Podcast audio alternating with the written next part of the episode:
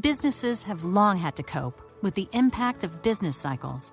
Now, they must address not just cycles, but cyclones. Storms spin up seemingly out of nowhere, irrespective of the ups and downs of the overall economy.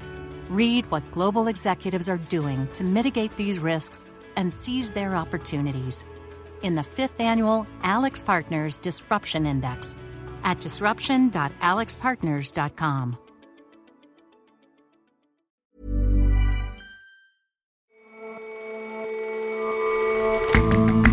Hello and welcome to The Intelligence on Economist Radio. I'm your host, Jason Palmer. Every weekday, we provide a fresh perspective on the events shaping your world. When a rover drops onto Mars today, humanity's efforts to spot extraterrestrial life will get a little boost. The technology to go looking for it, to see evidence of it through a telescope, or even to listen for messages from it are all improving, and fast and music that tells heart wrenching stories, that reveals the soul of the artist, music with an edge. These probably aren't the words you'd use to describe soft rock, and in recent decades, you'd have been right. But the genre is changing again. First up, though, Brutal winter storms swept through America this week, killing more than 30 people. More snow is expected in the south and east in the coming days. Electric grids were overwhelmed by surges in demand, leaving millions without power and shivering amid dangerously low temperatures. Officials have warned people not to bring grills or propane heaters indoors after carbon monoxide poisoning killed at least two people and hospitalized several others. The grid failures were most severe in Texas, which experienced widespread blackouts. Governor Greg Abbott spoke at a press conference yesterday. The fact is, every source of power the state of Texas has access to uh, has been compromised. Finger pointing and blame placing have already begun. Some Republicans claimed the state's reliance on renewable energy was the source of the problem, a charge shot down by White House Press Secretary Jen Psaki yesterday numerous reports have actually shown the contrary that it was failures in coal and natural gas that contributed to the state's power shortages. And officials at the Electric Reliability Council of Texas, which operates the state's power grid, have gone so far as to say that failures in wind and solar were the least significant factors. Politics aside, the crisis has put a spotlight on weaknesses within America's infrastructure, a particular concern as extreme weather events are on the rise. This week, whole skylines like Dallas's went dark to conserve power. Alexandra Suich Bass is a senior correspondent for The Economist and is based in Dallas. Texans were advised to stay indoors, although some didn't really have a choice because they lost power and their homes were so cold that they braved the roads to try and check into the few remaining hotels with rooms, only to see hotels' power go out as they arrived. Others put on every piece of ski wear they owned and tried to stay inside their homes, hoping the heat and light would go on. What were supposed to be quote unquote rolling blackouts were often long lasting. So we saw people lose power for 24 hours, 36 hours, sometimes longer. At a peak this week, we had four and a half million households in Texas without power. So, why the blackouts? What went wrong with electricity supply?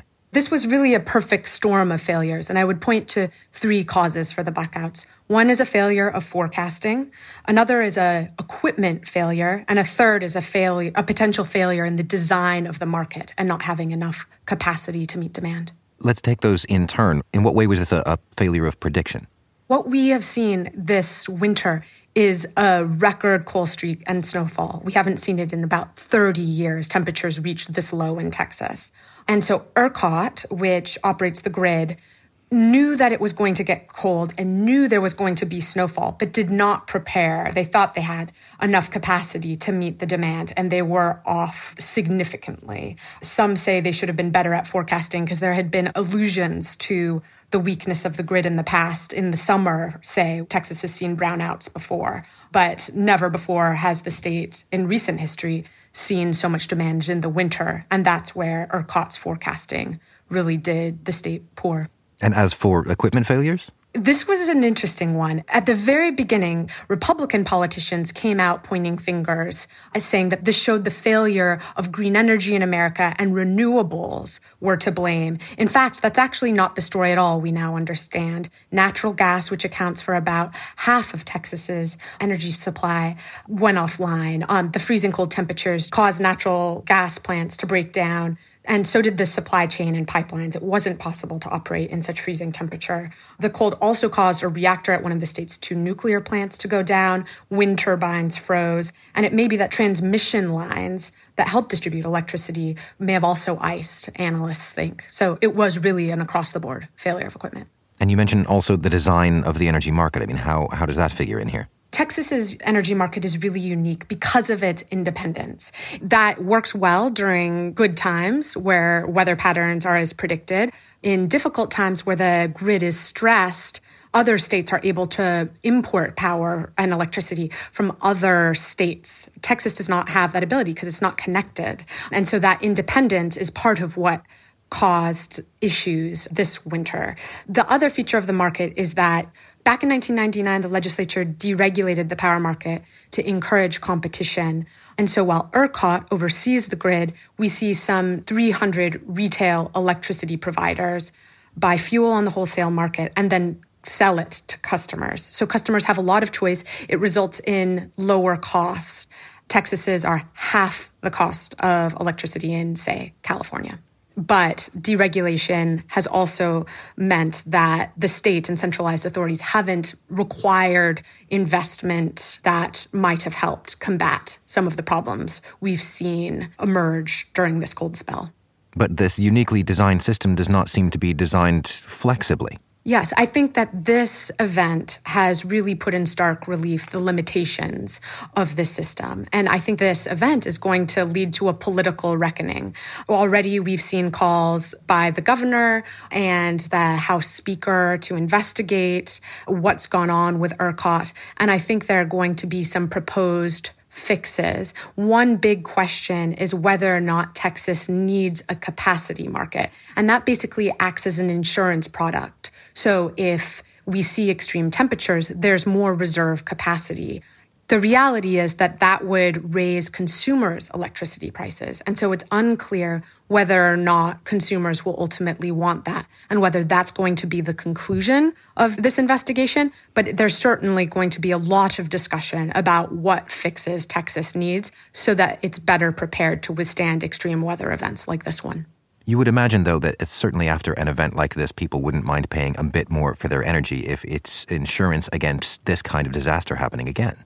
That may well be true. I think the key question to ask is how long lasting the lessons from this experience will be. We saw after the polar vortex in 2014 that hit the East Coast, PJM, a regional transmission organization, started making higher payments based on the reliability of service. So that encouraged providers to invest in their equipment to ensure performance during peak demand. We could imagine Texas embracing a similar concept it will depend on how politicized this event ends up being and whether politicians choose to draw incorrect conclusions about what caused this versus what did. But I think the hope of all Texas customers is that there are real changes that are made that help ensure the reliability of the grid going forward because we're going to see more of these extreme weather events. Thanks very much for joining us, Alexandra. Thank you.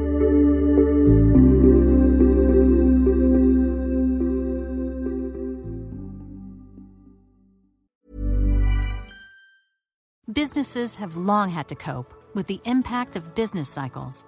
Now, they must address not just cycles, but cyclones. Storms spin up seemingly out of nowhere, irrespective of the ups and downs of the overall economy. Read what global executives are doing to mitigate these risks and seize their opportunities in the fifth annual AlixPartners Disruption Index at disruption.alixpartners.com.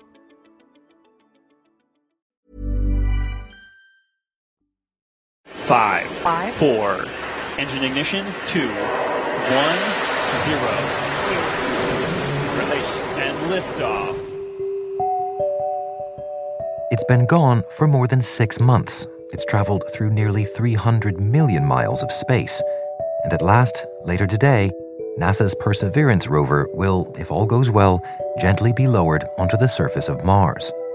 The rover, they call it Percy, will go exploring, gathering rocks and soil samples, but also keeping an eye out for past signs of microbial life. Mars is, galactically speaking, an easy place to go looking for evidence that there's life out there. But grander plans are already underway for more distant missions, and telescopes are looking much further still, all to answer a profound question.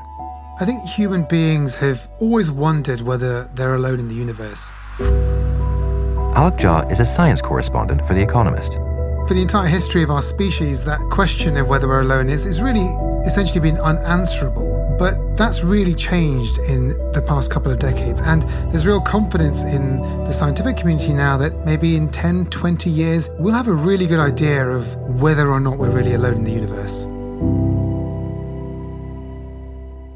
So, what's changed then in the past couple of decades?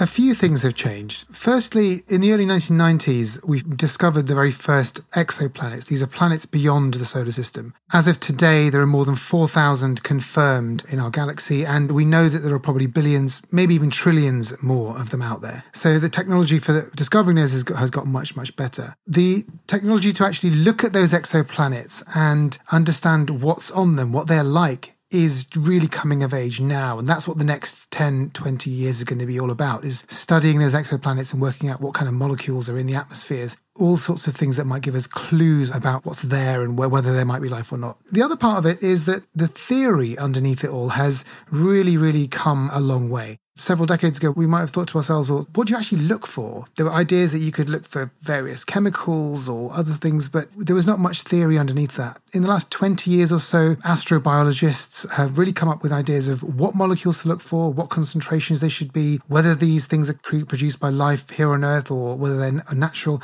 And so a lot of that has really come together to put scientists in a position where they've got the theory, they've got the technology, and all they need to now get is the data from space. But I guess the first question is what is a habitable planet? You say that there are 4,000 exoplanets out there, and how to narrow those down? What we're looking for in terms of searching for life is kind of planets like Earth. So, what's special about Earth is that it's in the habitable zone of the sun. And what that means is that it's not too far away that any liquid water on the surface would freeze, but it's not too close that the liquid water would evaporate. So, it's just right. And liquid water is fundamental to life on Earth. It's every single life form uses it. Life is thought to have started in water. And so, the assumption has been for a long time, and it's not been proved incorrect yet, that life elsewhere, wherever you find it, will probably need a medium like water. And we know how to look for water. So that's the first thing that people have been looking for. But once you've got it narrowed down to Goldilocks zones and watery worlds, what next? The first thing you want to look for is to try and understand whether it has an atmosphere. It hasn't really been possible to do that until now. A telescope going up this year called the James Webb Space Telescope, the NASA telescope, which is kind of a successor to the Hubble Space Telescope, it will be able to look at exoplanets many, many light years away and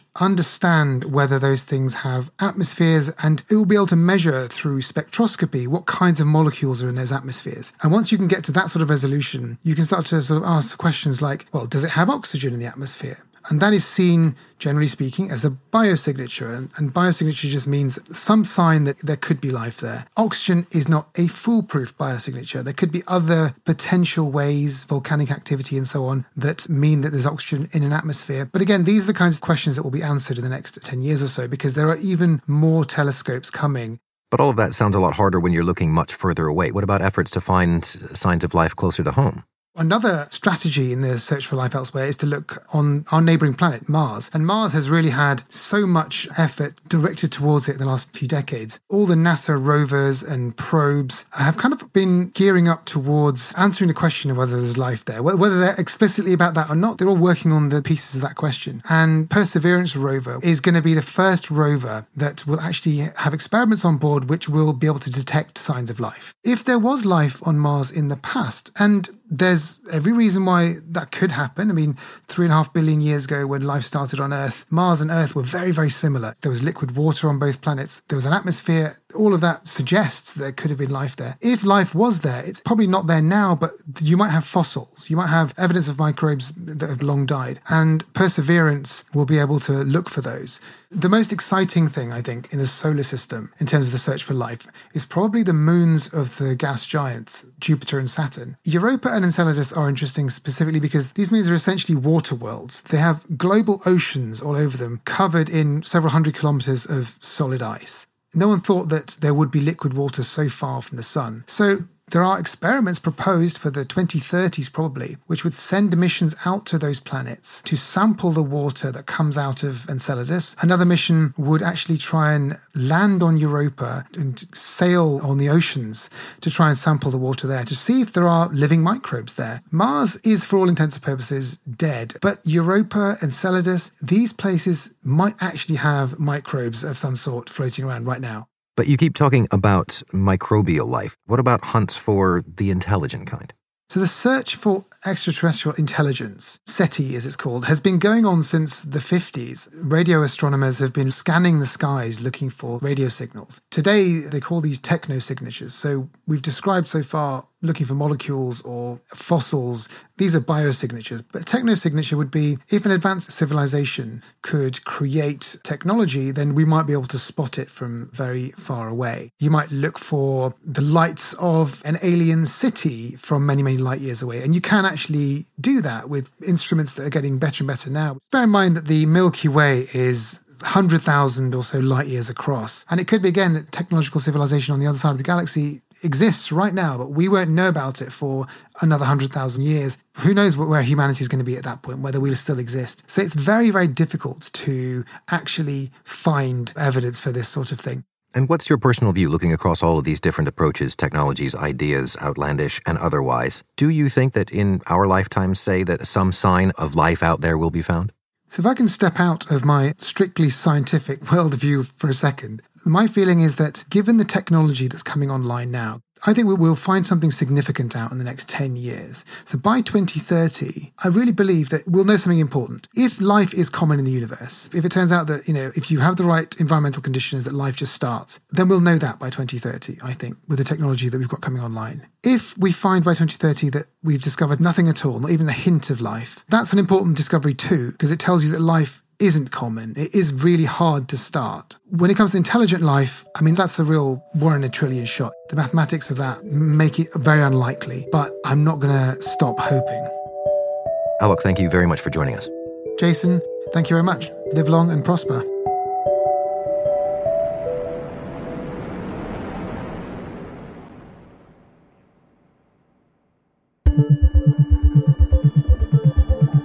Alok has been quite busy this week. He's the co host of a new weekly show from Economist Radio that just launched. It's called The Jab. We're following the vaccine story as it enters its most critical phase. The speed of vaccine development already stands as one of the greatest achievements of medical science.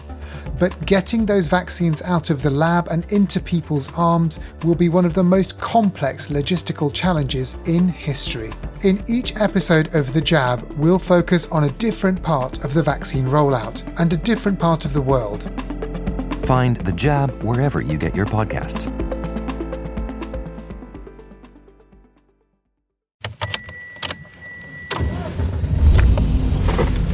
dollars was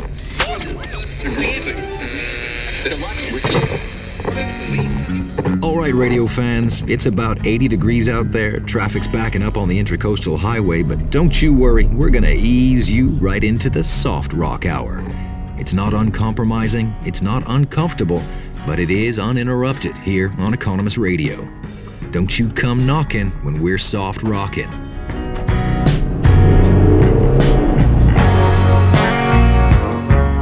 The phrase soft rock conjures a certain kind of toothless, middle of the road, ultimately forgettable music. You know, the stuff of dentists' offices. But that's not how it got its start, and now that it's having a resurgence, that's not how it's turning out. Soft rock is a musical style that evolved in the 1970s when music got, well, it's in the name, softer. Michael Hann writes about arts and culture for The Economist. The best soft rock was quite adult and sophisticated. Um, it dwelt on quite detailed and intimate personal themes, and it could be surprisingly dark. I mean, I guess you'd think of, say, the poets laureate of the genre being Fleetwood Mac, and their song Go Your Own Way from the 1977 album Rumours, which is an incredibly spiky song.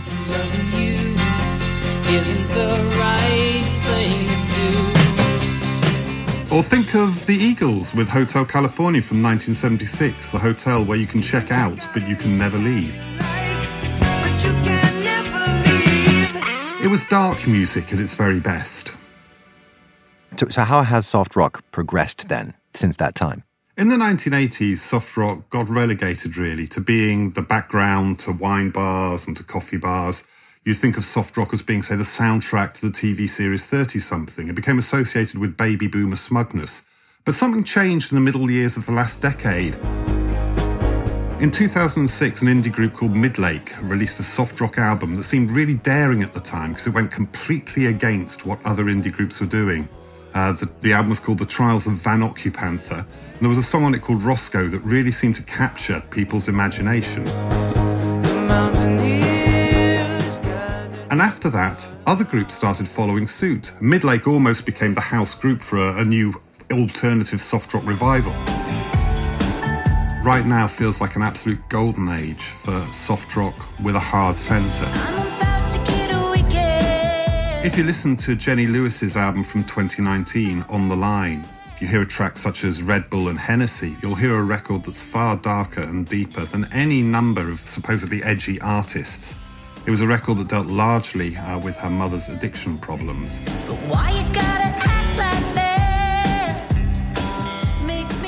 In February alone, there were two great records that were clearly soft rock, but also had that thorniness from the great records of the 70s. There was Good Woman by the Staves, which is the three Staveley Taylor sisters from England.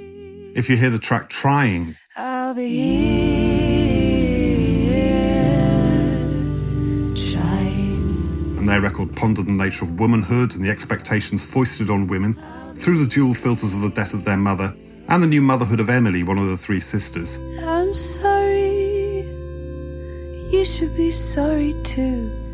And there was also the Canadian band The Weather Station, whose album Ignorance expressed rage and fear about the climate crisis and about capitalism's role in it, and about the encroaching sense of end times. And if you listen to the track Atlantic, you'll hear a bleakness that you really don't hear much in mainstream pop.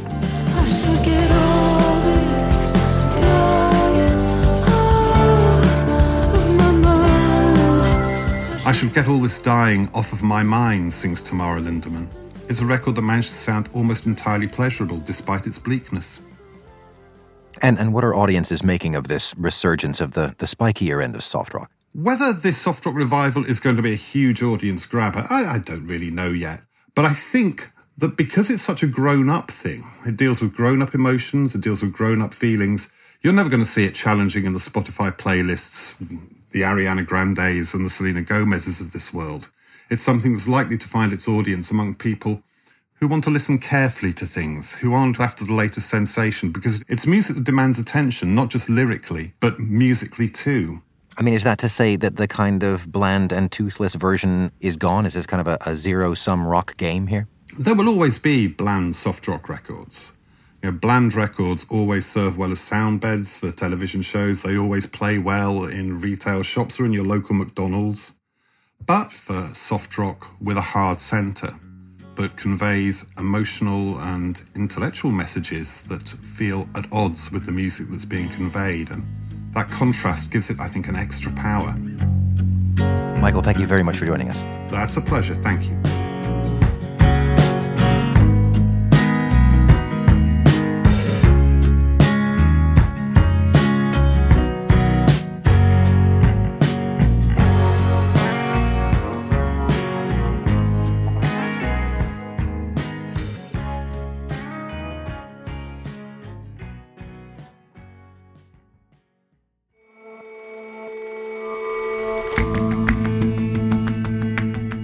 That's all for this episode of The Intelligence. Don't forget to leave us a rating and a review, and see you back here tomorrow.